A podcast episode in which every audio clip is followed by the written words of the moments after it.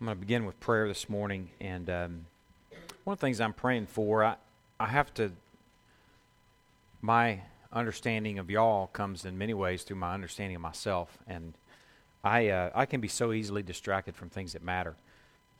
I bought a scooter yesterday. And a couple things are distracting. First of all, I, I put about eight miles on it, and it was one of the most, it was probably eight of the most delightful miles I've ever put on a vehicle. It was really pretty awesome. But it's broken. I didn't crash or anything, it's just not working. And it's brand new, it's got 12 miles on it. So I'm pretty aggravated. So the reason I share that is because I can be distracted with stuff that really won't matter much in eternity.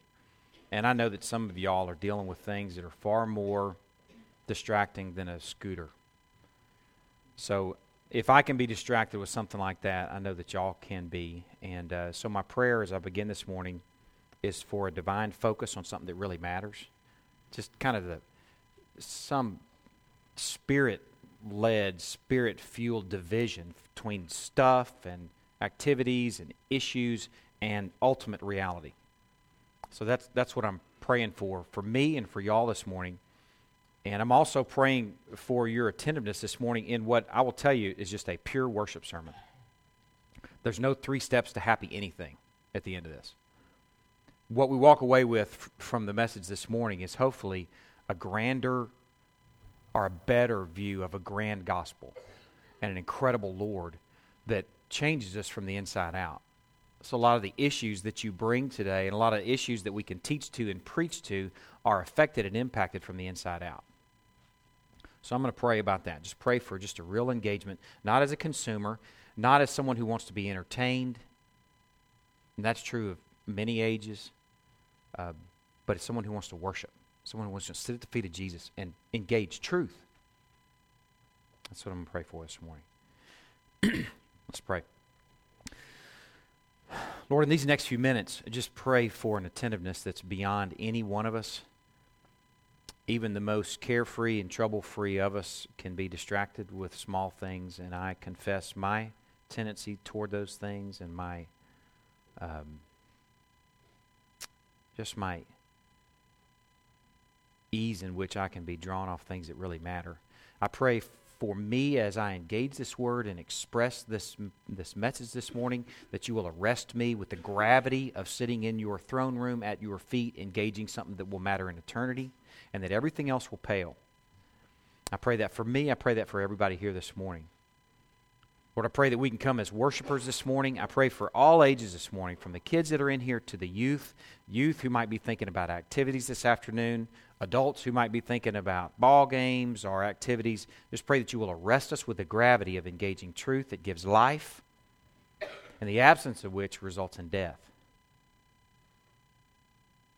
I pray that we can connect with the, the gravity of what we're doing here this morning, that we're not getting our church on but we're engaging the living God with timeless engaging a timeless, static, incredible, life giving message. Lord, I pray for that in this morning, this, this, people just arrest us with the gravity of what we're about to do. Lord, also this morning I want to lift, lift up uh, Roger uh, Ratliff of uh, Van Sickle. Lord, I pray for him and his family.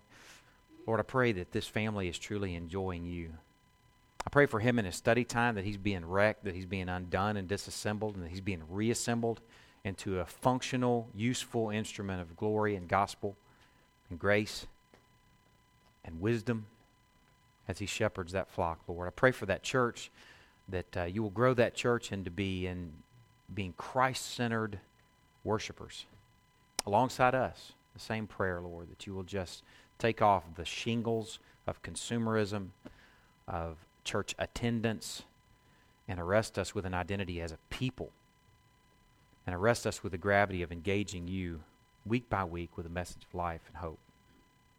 Pray that we can serve alongside this church. Guard us from ever having a spirit of competition.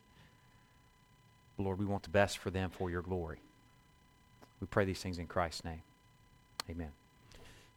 We had some folks over for dinner the other night, and uh, we're kind of out of the news lately. I need we need to get the newspaper. We don't watch the TV anymore, and um, so we miss out on some of the news. But somebody shared with us over dinner the other night about this tribe that was discovered in Brazil. Anybody see, read or see that? Hear about that? Unknown tribe.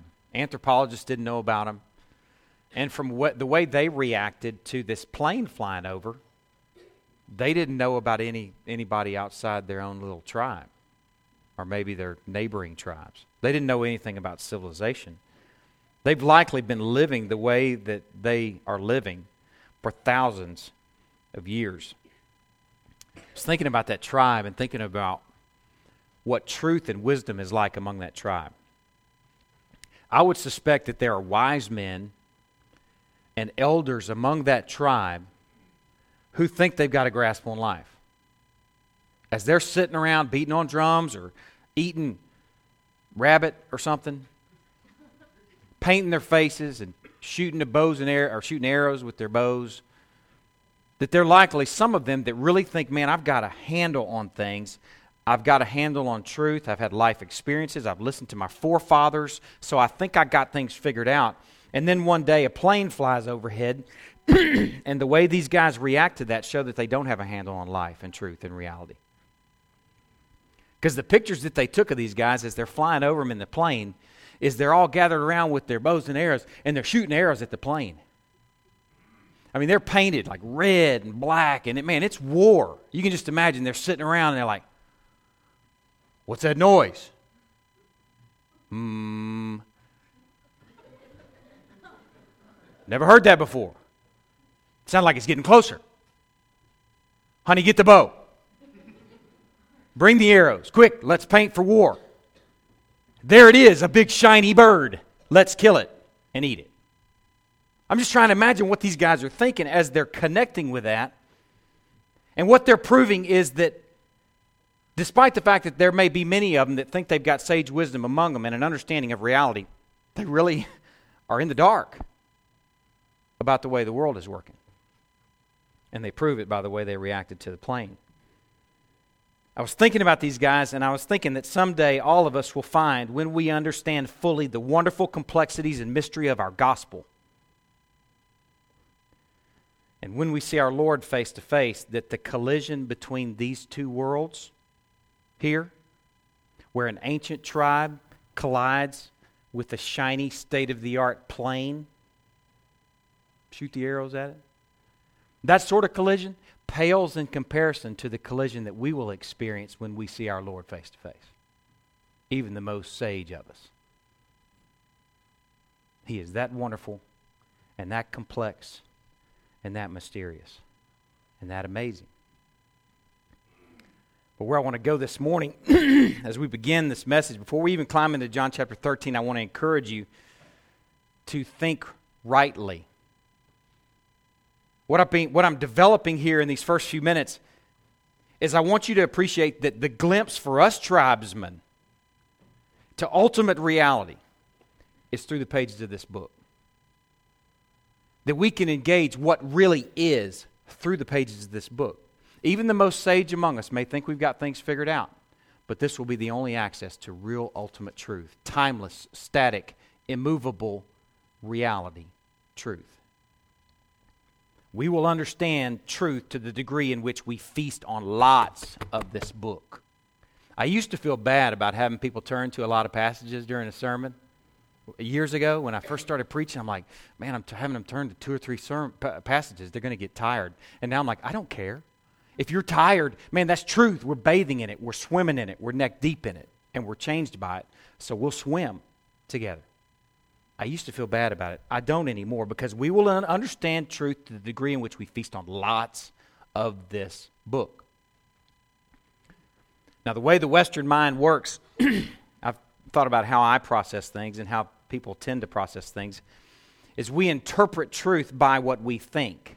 It goes back to rationalism, where the guy climbed out of the Dutch oven for a few days and says, I think, therefore I am. And that's infected, infected us and impacted us in the degree in which we process things and truth by, if we can get our head around it, then it must be really true. And if we can't get our head around it, and if it doesn't seem reasonable, then it must not be true. So it's our thinking and our reason that defines truth. But the Christian mind is different. We think and operate differently. Our mind doesn't determine truth any more than Chief Sakatoa's mind determines the truth about a shiny bird. Our minds don't determine truth. For the Christian, the truth develops and renews and shapes the mind. We think completely different from the world.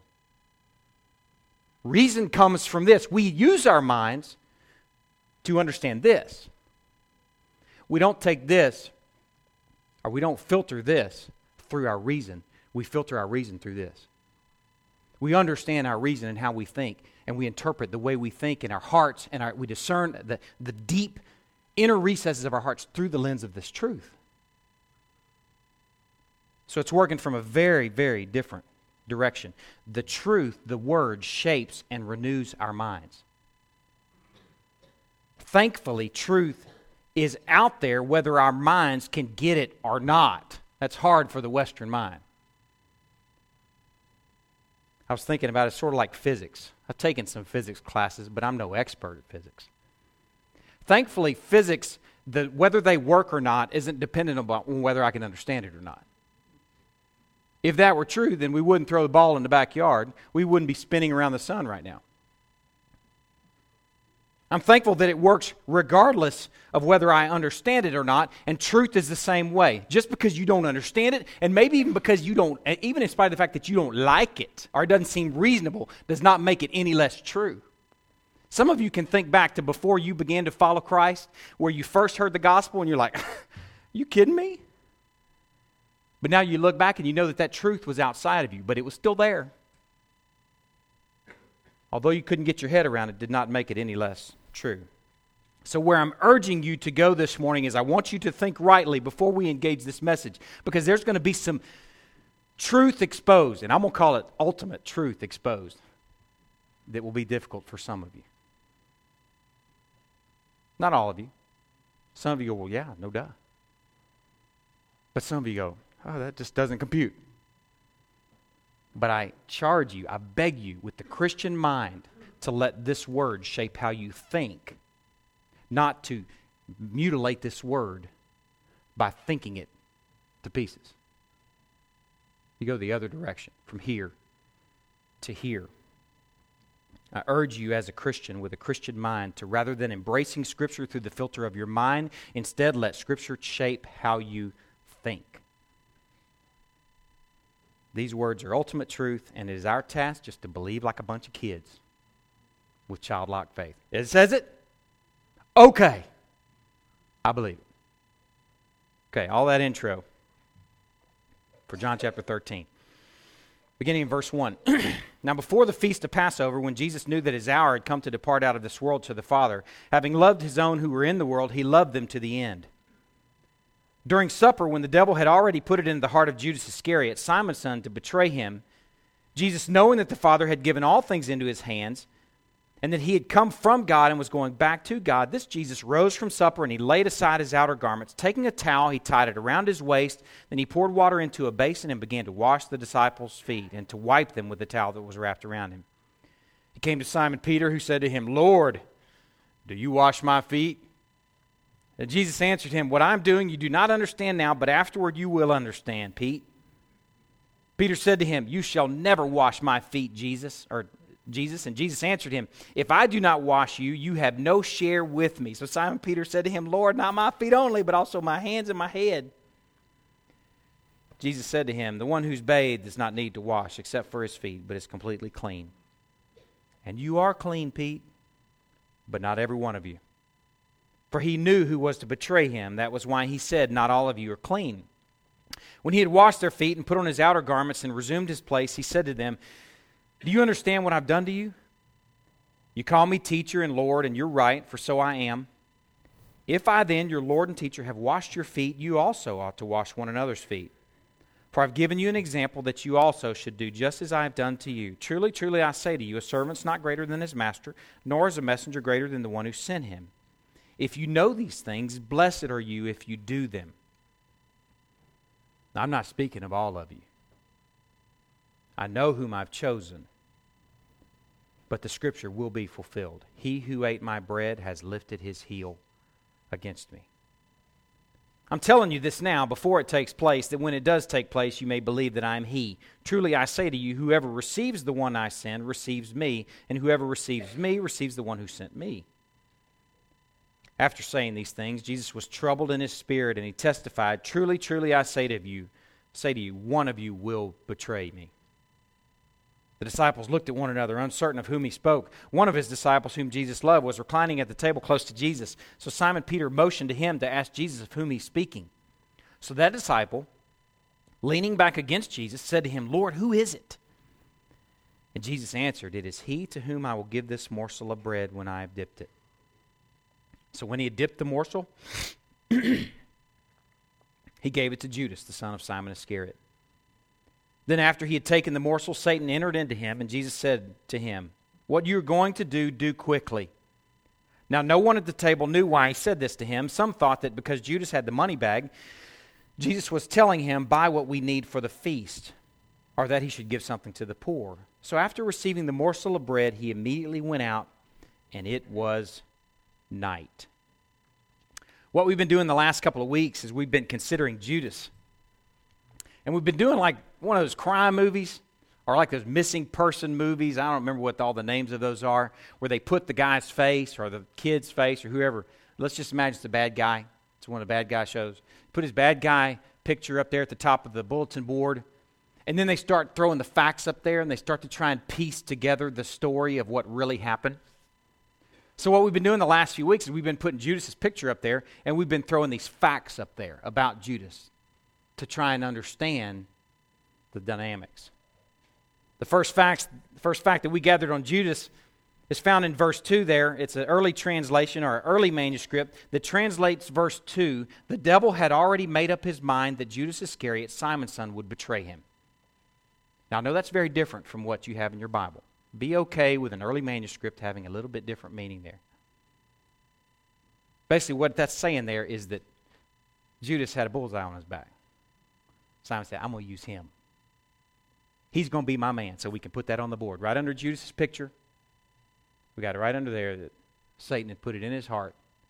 Judas is going to be my man that I'm going to use to betray Jesus. The next thing we can put on the board is we know this that Jesus washed all the disciples' feet. It doesn't say that he washed some of their feet. So, in fact, the fact that he washed Judas's feet is a picture of him loving his enemies. That even washed the feet of the one that would kiss him the next morning in betrayal. We also know that Judas was not clean.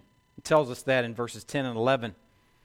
This same Judas may have cast out demons in the name of Jesus. This same Judas may have passed out loaves and fishes on the hillside next to the Sea of Galilee. The same Judas may have looked through the darkness and the fog to see Jesus high step in the high seas and going, What is that, an apparition? This same Judas may have preached Christ. He may have had people repent in faith. This same Judas sat at the table of the ministry, Christ's ministry, for three years, the Alpha ministry, the sweetest ministry that the world has ever known before or since from the Alpha minister. And it did not cleanse him. For those of us who are given over to method, man, if we can just get the right method, if we can get the right program, if we can get the right system, if we can get the right plan in place, then we can really impact darkness. You've got to engage something like that. That this guy sat at the table with the sweetest ministry that's ever been or ever will be, and it didn't change him. He would not be cleansed through the work of the cross. We also know that his betrayal was prophesied. We also know that he had literally eaten the bread of the ministry for three years, that ministry. We also know that his betrayal troubled Jesus. Jesus didn't just kind of laugh, oh, I knew this was going to happen. He left him troubled. We put him all on the board. We can also put up on the board that the other disciples did not suspect him. I would like to think that Judas walked around with a Sam Cobra look on his face, a scowl, and wore a black hat. He just looked like the bad guy from the very beginning. But I think he must have looked like just like the rest because they spent three years with him and they had no idea that he was the one that would betray him. In fact, he may have been the most trusted among them as a treasurer. We also know that Satan entered Judas. We also know that Christ told either him or Satan, I don't know which, maybe it's both. He told him, Go ahead and go what you're going to do and do it quickly. And then we know from John, it must have hurt him to write these words. I can't imagine that John wouldn't have known Judas well after walking with him for three years. That he wouldn't have been heartbroken as he wrote these words about, Jesus, about Judas leaving the table in verse 30. He received the morsel of bread, he immediately went out, and it was night. John's not a detail guy, Luke is the detail guy. John is, when he used light and dark and images like that, they are illustrations and images of realities. And for him, this must have been a terrible, dark night of the soul. To recollect the night where his friend left the table and betrayed his Lord. Put those things on the board right under Judas's picture. We can also put that in the wee hours he shows up at the Garden of Gethsemane with the priests, the Pharisees, and the soldiers to apprehend Christ, and that he betrays his Lord. He betrays his Lord. That's a key word. He betrays him with a kiss put it all on the board. It's not quite all the story, but it's all I want to share with you right now before I introduce you to another person, a man named Peter. We're going to build a board for Peter this morning. We've got Judas's board right over here. We're going to put Peter's board right over here. Put Peter's picture right up top. Imaginary picture. Sam Cobra, probably not. But just imagine what Judas might have looked like. Put Peter's face right up here. Crime board. Here's some things that we know about Peter. We know that, like Judas, he was one of his disciples. Most of you know that. Turn to John chapter 6. I want to show you something else we can know about Peter. John chapter 6, verse 65. I want to give you a little bit of context here. Jesus has just fed the multitudes. He's crossed the Sea of Galilee and high step in the high seas where they've looked through the winds and the waves and darkness and they saw Jesus walking on the water. The crowds follow him around the Sea of Galilee. And then Jesus starts preaching to them and he starts, starts sharing things with them. And then he starts sharing some controversial truths. And here's one of those controversial truths in verse 44. He says, No one can come to me unless the Father who sent me draws him. No one can come to Jesus unless the, unless the Father who sent him draws that person to Jesus. Hear what that's saying.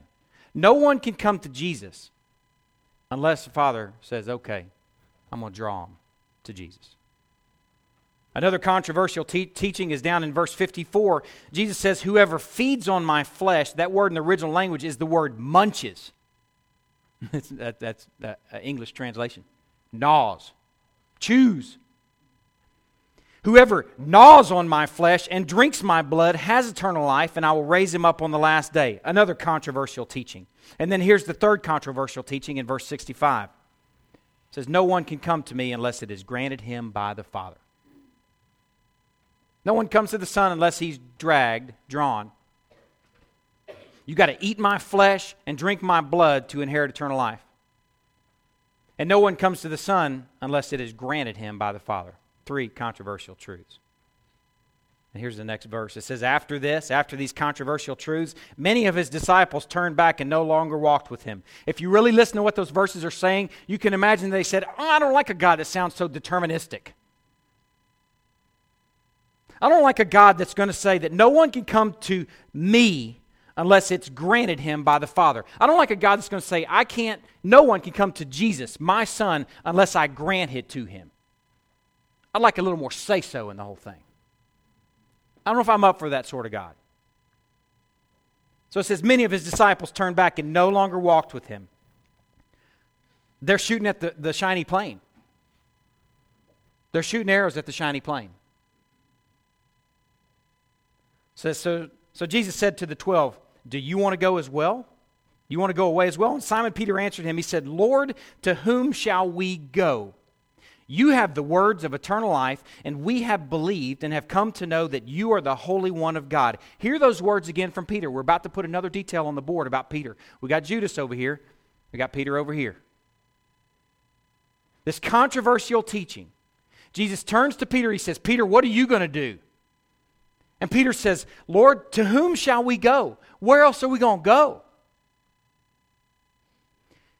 You have the words of eternal life, and we have believed and have come to know that you are the Holy One of God. The thing that we can put on the board here about Peter is that he's after Christ for his words and for his teaching and for the truth, not for his tricks. He just walked on the water hours earlier. He just fed the multitudes the day before. Peter didn't say, Lord, where else are we going to go? You give us good bread and fish.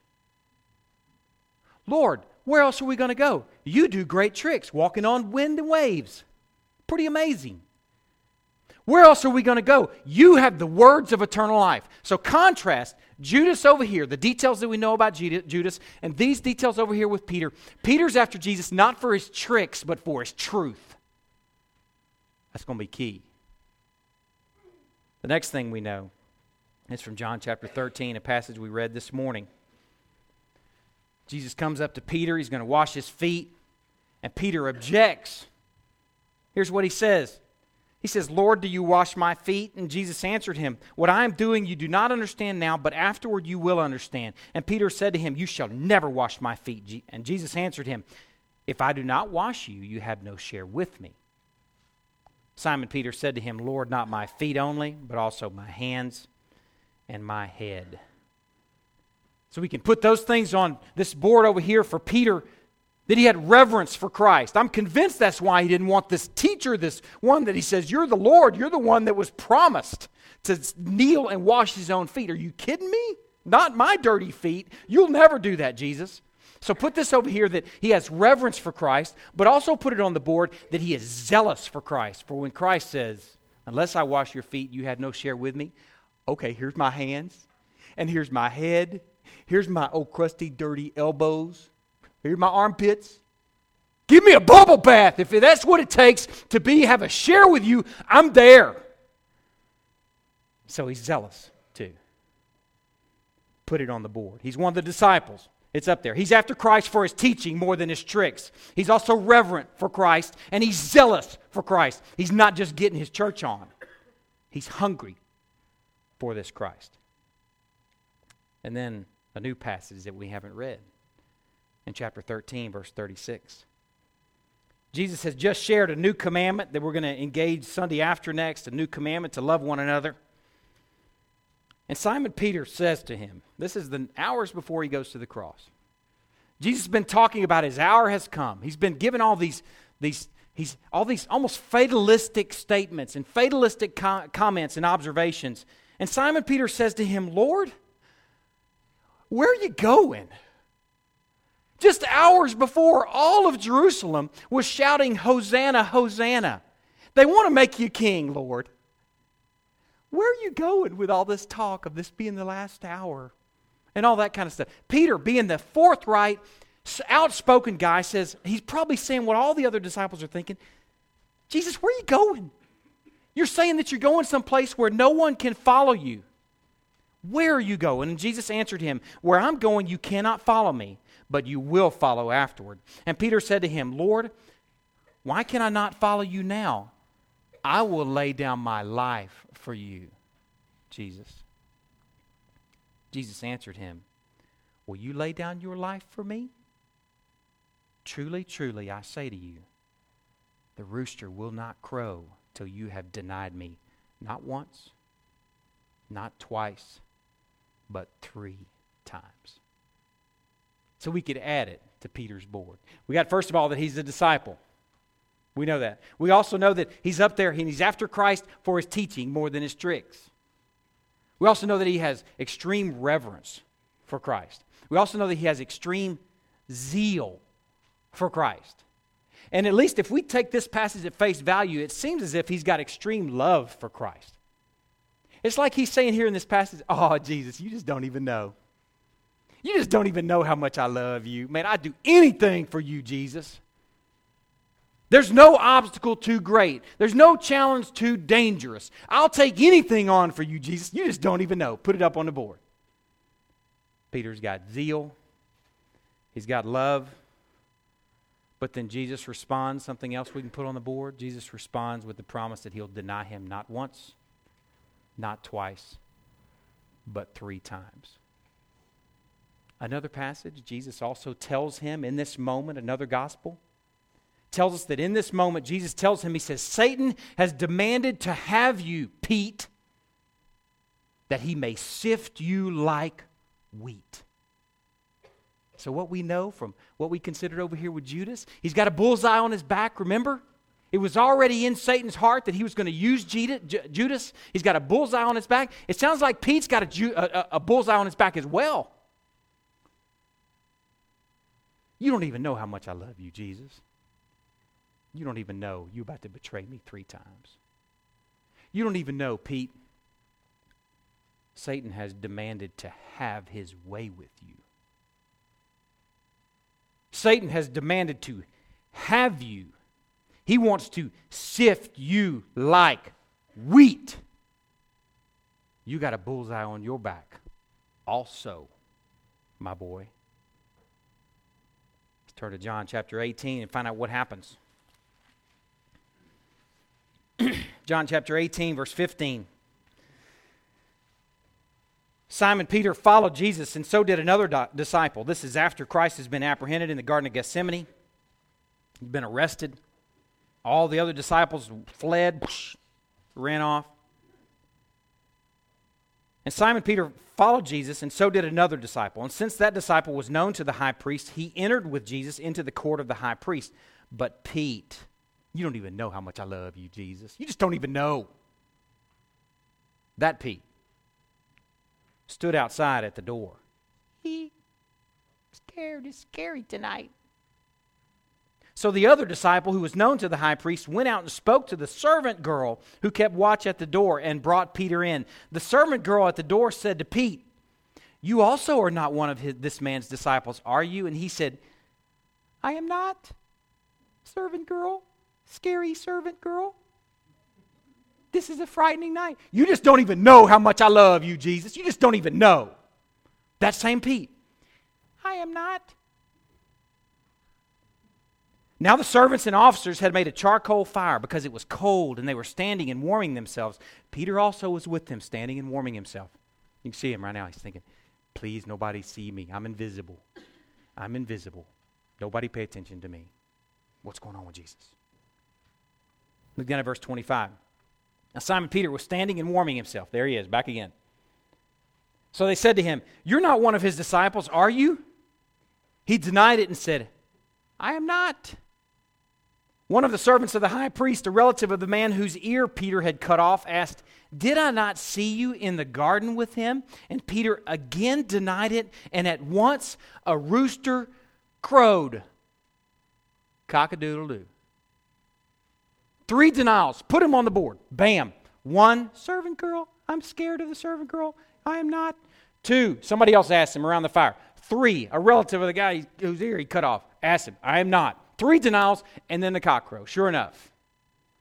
Just like Jesus said, put it on the board. Now, I want to contrast something. Judas and Peter is where we're going this morning.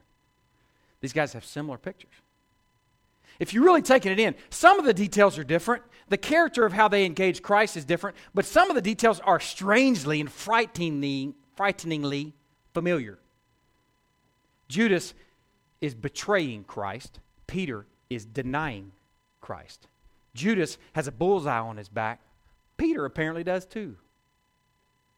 He wants to have his way with you and sift you like wheat. These guys are frighteningly familiar, yet they have two very different outcomes. We're going to look at Paul Harvey's rest of the story for both of them here in just a second. But I want to show, I just want to acquaint you just briefly. I'm going to explode this in a second. But I want to show you just briefly the difference between these two. It's found back in chapter 13, verse 18. It's a passage we've been reading for weeks, but it is such a key, important passage. It may be a shiny plane to some of you.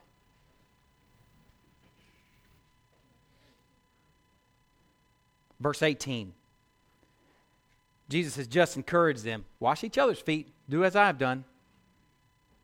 And he says, I'm not speaking of all of you. I know whom I have chosen, but the scripture will be fulfilled. He who ate my bread has lifted his heel against me. What he's saying right there, he's differentiating between those who are chosen and the one who is betraying him. So, what I want you to appreciate is that is the singular reason that the rest of the story is different. That this is so different. Over here with Judas, the end of the story, Paul's Harvey end of the story, is vastly different from the end of the story over here. And that singular difference is because Judas is not chosen, Peter is chosen. Let's look at the rest of the story. Matthew chapter 27. Let's look at Judas's end.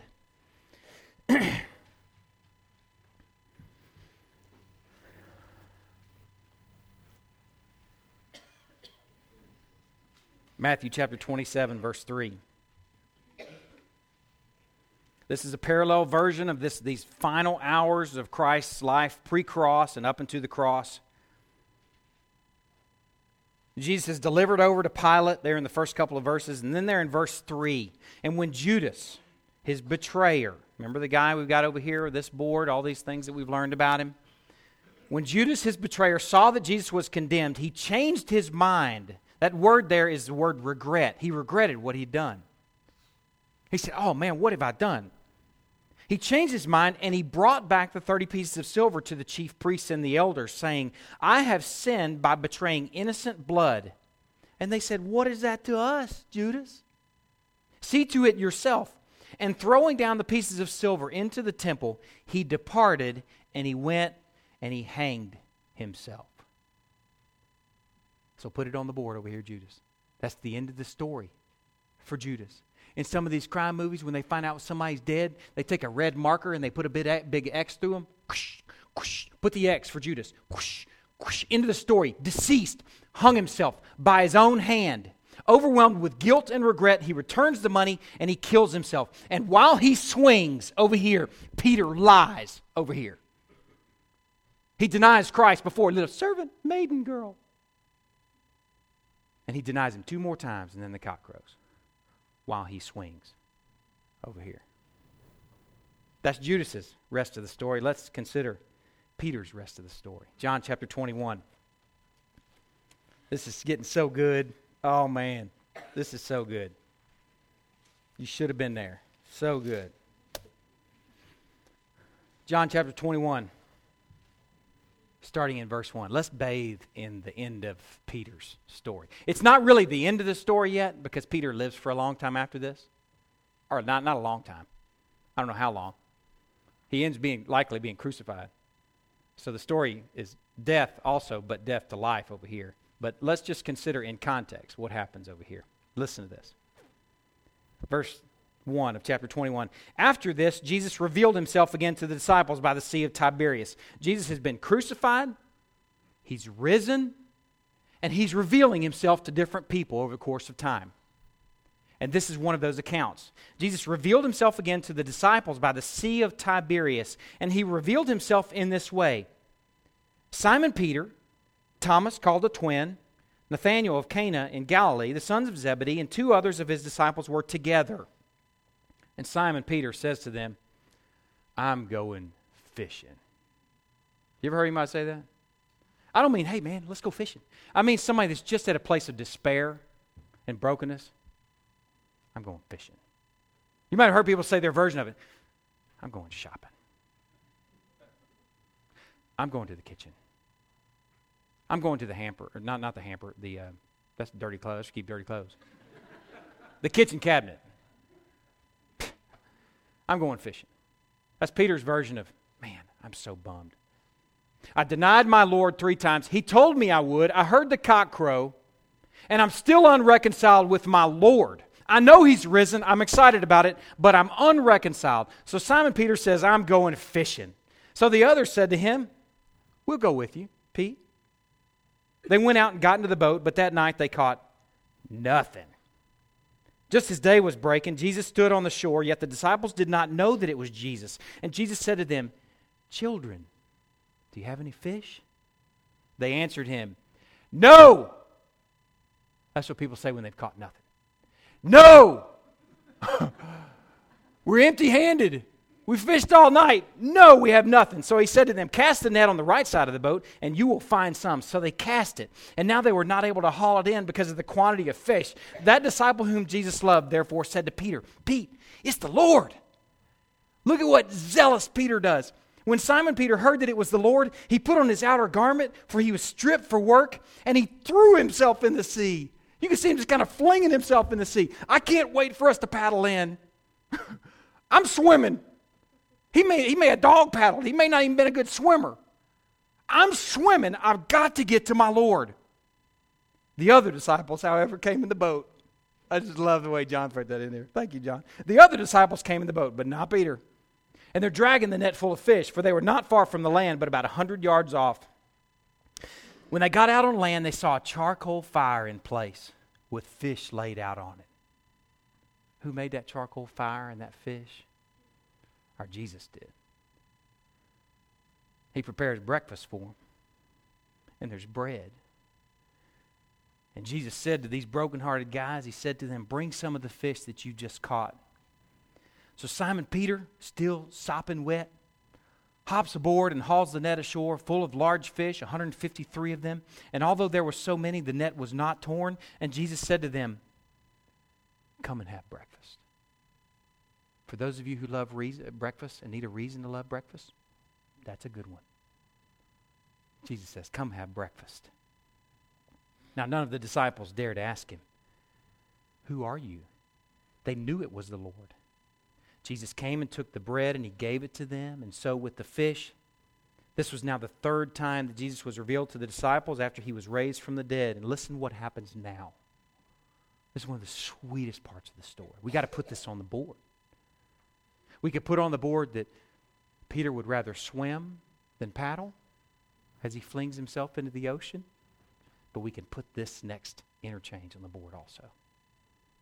When they had finished breakfast, Jesus said to Simon Peter, I just can't imagine that he wouldn't have some body language too, some, un, some nonverbal communication. Pete, psst, come here. I need to talk to you. He says, Simon, son of John, do you love me more than these? And this same Peter who said, You just don't even know Jesus. This same Peter that says, I do not. I do not know him. This same Peter says, Yes, Lord, you know that I love you. He said to him, Feed my lambs. He said to him a second time, Simon, son of John, do you love me? He said to him, Yes, Lord, you know that I love you. He said to him, Tend my sheep. He said to him the third time, Simon, son of John, do you love me? And Peter was grieved because he said to him the third time, Do you love me? And he said to him, Lord, you know everything. You know that I love you. And Jesus said to him, Feed my sheep. Truly, truly, I say to you, when you were young, you used to dress yourself and walk wherever you wanted, but when you're old, you will stretch out your hands, and another will dress you and carry you where you do not want to go. This he said to show him by what kind of death he was to glorify God. And after saying this, he said to him, Pete, follow me. The difference in the ends of these two stories lies back in John chapter 13, verse 18. Go back there again. John chapter 13, verse 18. While Judas's body is rotting in a field, Peter is restored on a seashore by his Lord, the very Lord that he denied, over a fresh fish breakfast. That's a man breakfast. They ought to have that at Cracker Barrel. Fish for breakfast? You kidding me? That is a man breakfast. But the difference in the outcomes of this one ending in a big red circle with a line through it, dead, deceased at his own hand, and this ending in restoration, sweet restoration by the seashore over an open flame, fish for breakfast. Do you love me? Three times restored, three times denied, three times restored. The difference in outcome between this and this is back in chapter 13, verse 18. I'm not speaking of all of you. I know whom I have chosen, but the scripture will be fulfilled. He who ate my bread has lifted his heel against me. That is the difference in outcomes. It's not that Peter ate a better diet as a kid. It's not that Peter took vitamins and Judas didn't. It's not that Peter was homeschooled and Judas went to public school. It's not a method issue. It's not that Peter came from a nice, sweet, safe, comfortable, God fearing home, but Judas didn't. The difference in outcomes, the ultimate fa- factor in whether or not people stay or leave the table is this shiny plane to some of us, this sweet, incredible truth to many of us that this is God's sovereign choice. It's not a method issue. It's not a design issue. He chose Peter and he did not choose Judas. Remember, I begged you this morning to let the word shape your mind, not let your mind mutilate the word. It's right here before us. Don't go get your bow and arrow just yet. I want to show you a few passages, and actually, I just want you to listen. I'll give you the references, but I'm going to turn there quickly. I want to show you that this is not this choosing issue of choosing Peter and not Judas is not just an issue of disciple stuff. There's the potential to think, well, he's just talking about being a disciple. He chose this disciple to do this and chose this disciple, or didn't choose this disciple, so he served this purpose. I want you to see that God is not just about that in this single instance. This is not the only singular issue having to do with God's sovereign election, God's choice.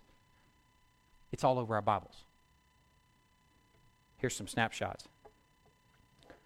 I'll give you the reference, but I'm going to be turning quickly. Deuteronomy chapter 7, verse 6.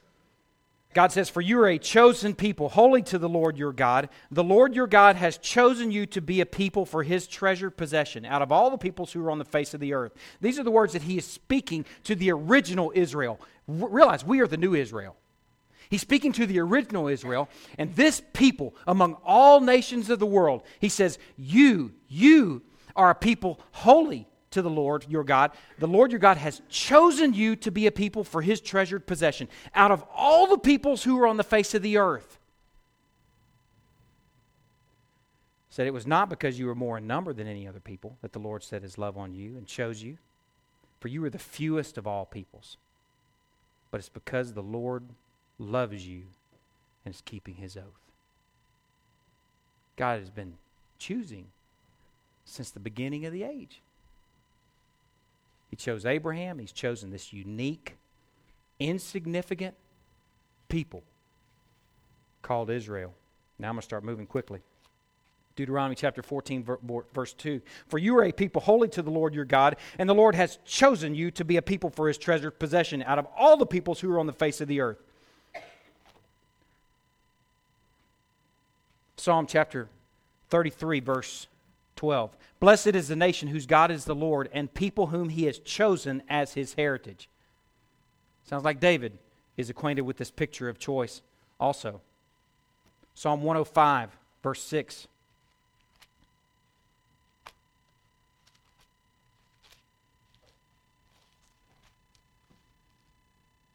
O offspring of Abraham, his servant, children of Jacob, his chosen ones.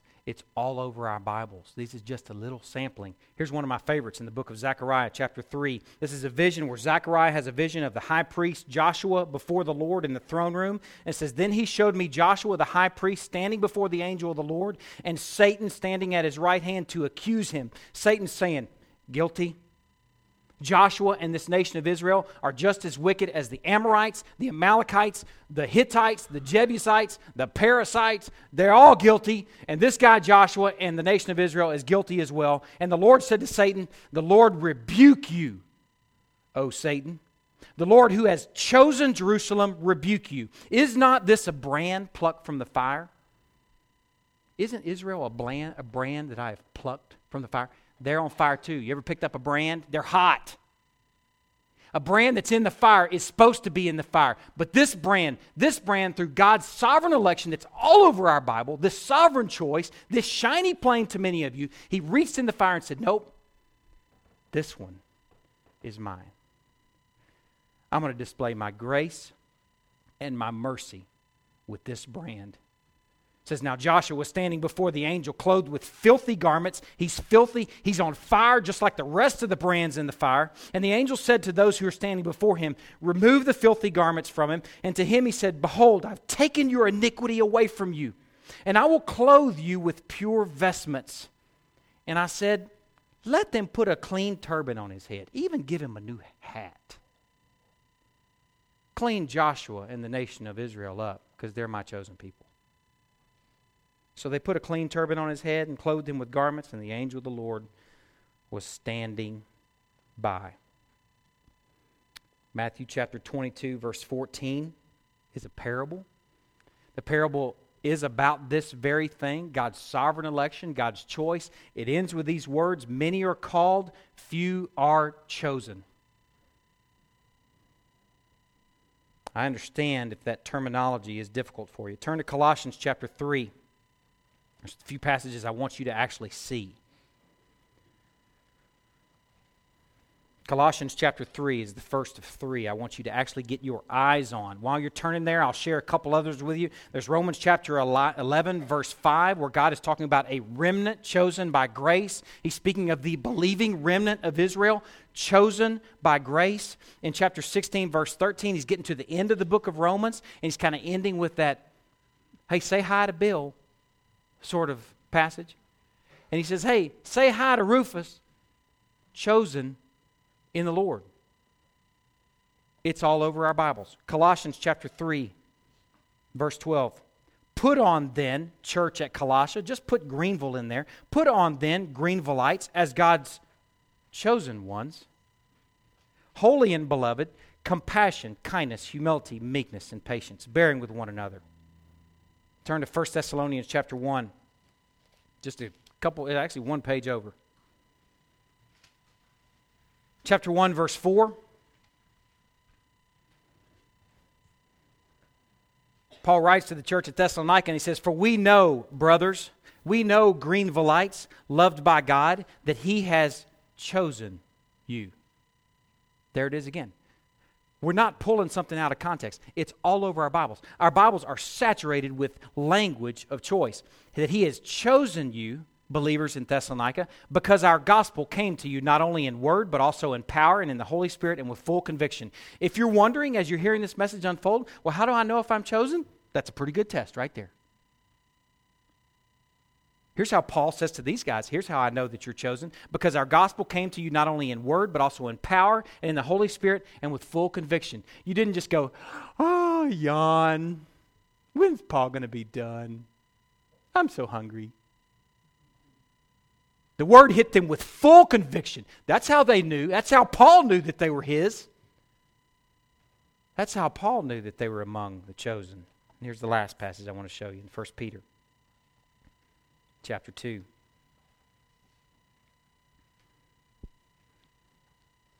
These words from the very guy that we have on the board over here, the guy that we got acquainted with, the guy that denied Christ three times, the guy that also had a bullseye on him, but the guy that was restored over a fish dinner on the seashore.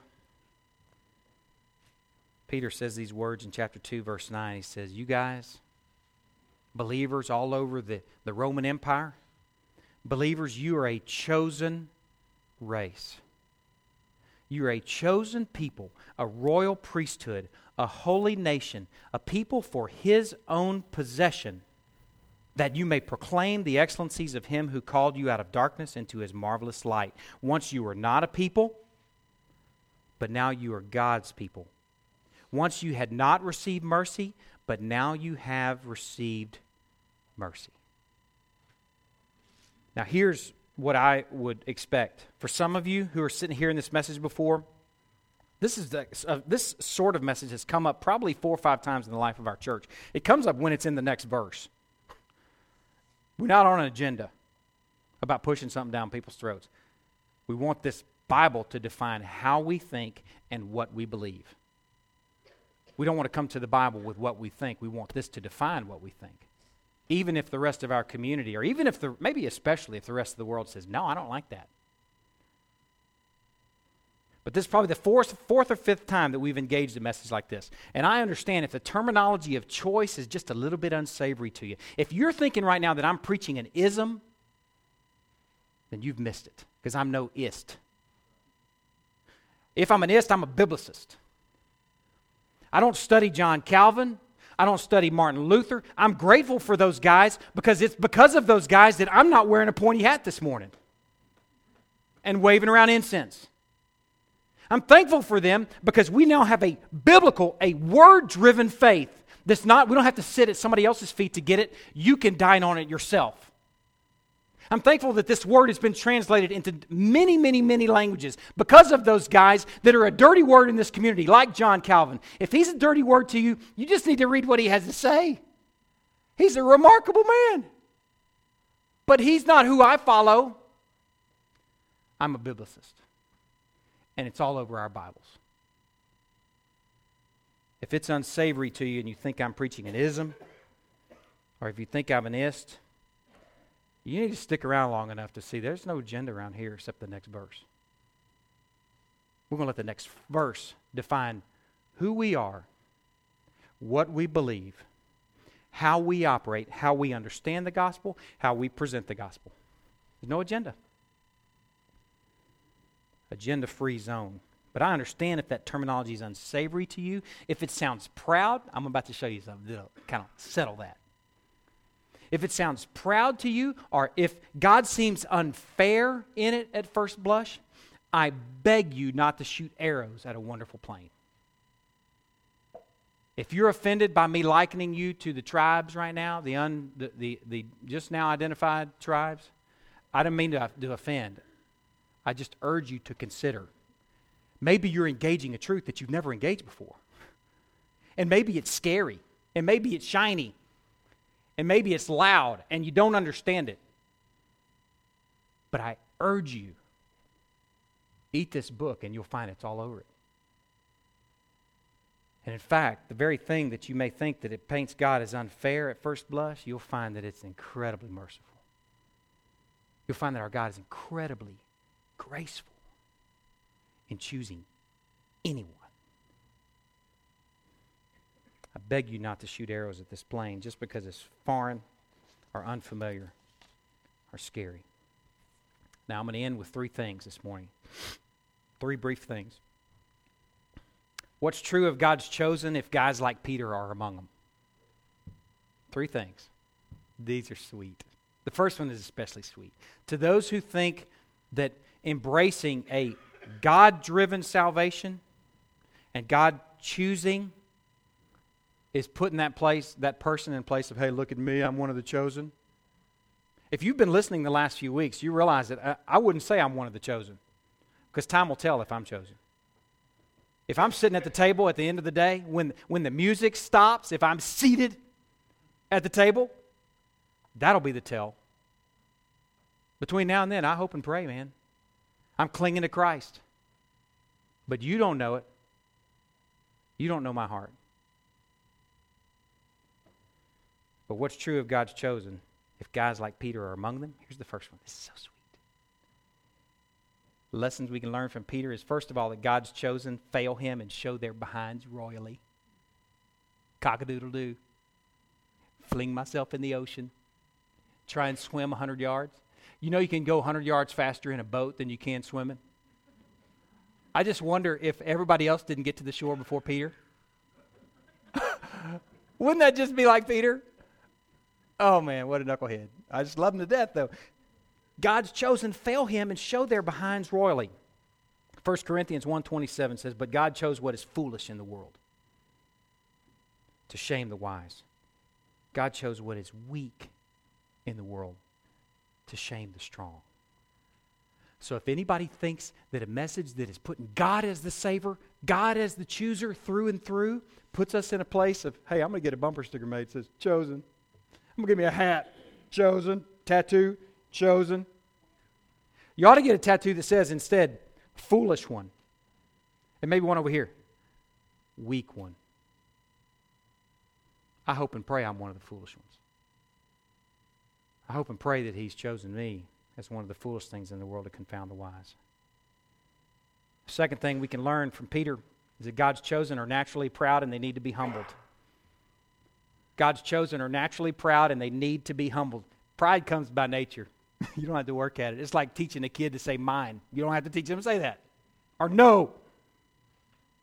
It comes easy, and pride's the same way. And God's chosen are naturally proud and they need to be humbled. And He, I promise you, will orchestrate the conditions to humble you. Just pay attention when He's doing it. Paul was given a thorn in his flesh to keep him humble. He begged to be liberated from that thorn. Please take this thing away. God said, No, I'm, you're going to keep it. Uh, he probably didn't have that face. That's my facial expression. I don't want to give you an image of God sitting around like this. I don't think he doesn't have a face, anyway. Really open a can of worms there. But God said, No, I'm not taking that thorn away. Because it's going to keep you from exalting yourself, Paul. You need that thorn because it will humble you. God orchestrated the events for Peter to be humbled so that he could be used. Lastly, this is, man, this is the sweetest. This is where the perseverance of the saints comes from. This is where, if you're His, you can't be plucked out of His hand comes from. This reality that God won't lose His chosen. In John chapter 18, it says, Of those you have given me, I have not lost one. Man, I want him to be the saver. Because if he's the saver, then he's the keeper too. If it's up to me to stay in his hand, I'm done. I'm done. I'm thankful that he's the saver, that he's the chooser, he's the keeper. That's good medicine. If you're like me, if we're like Peter at all, that's good medicine.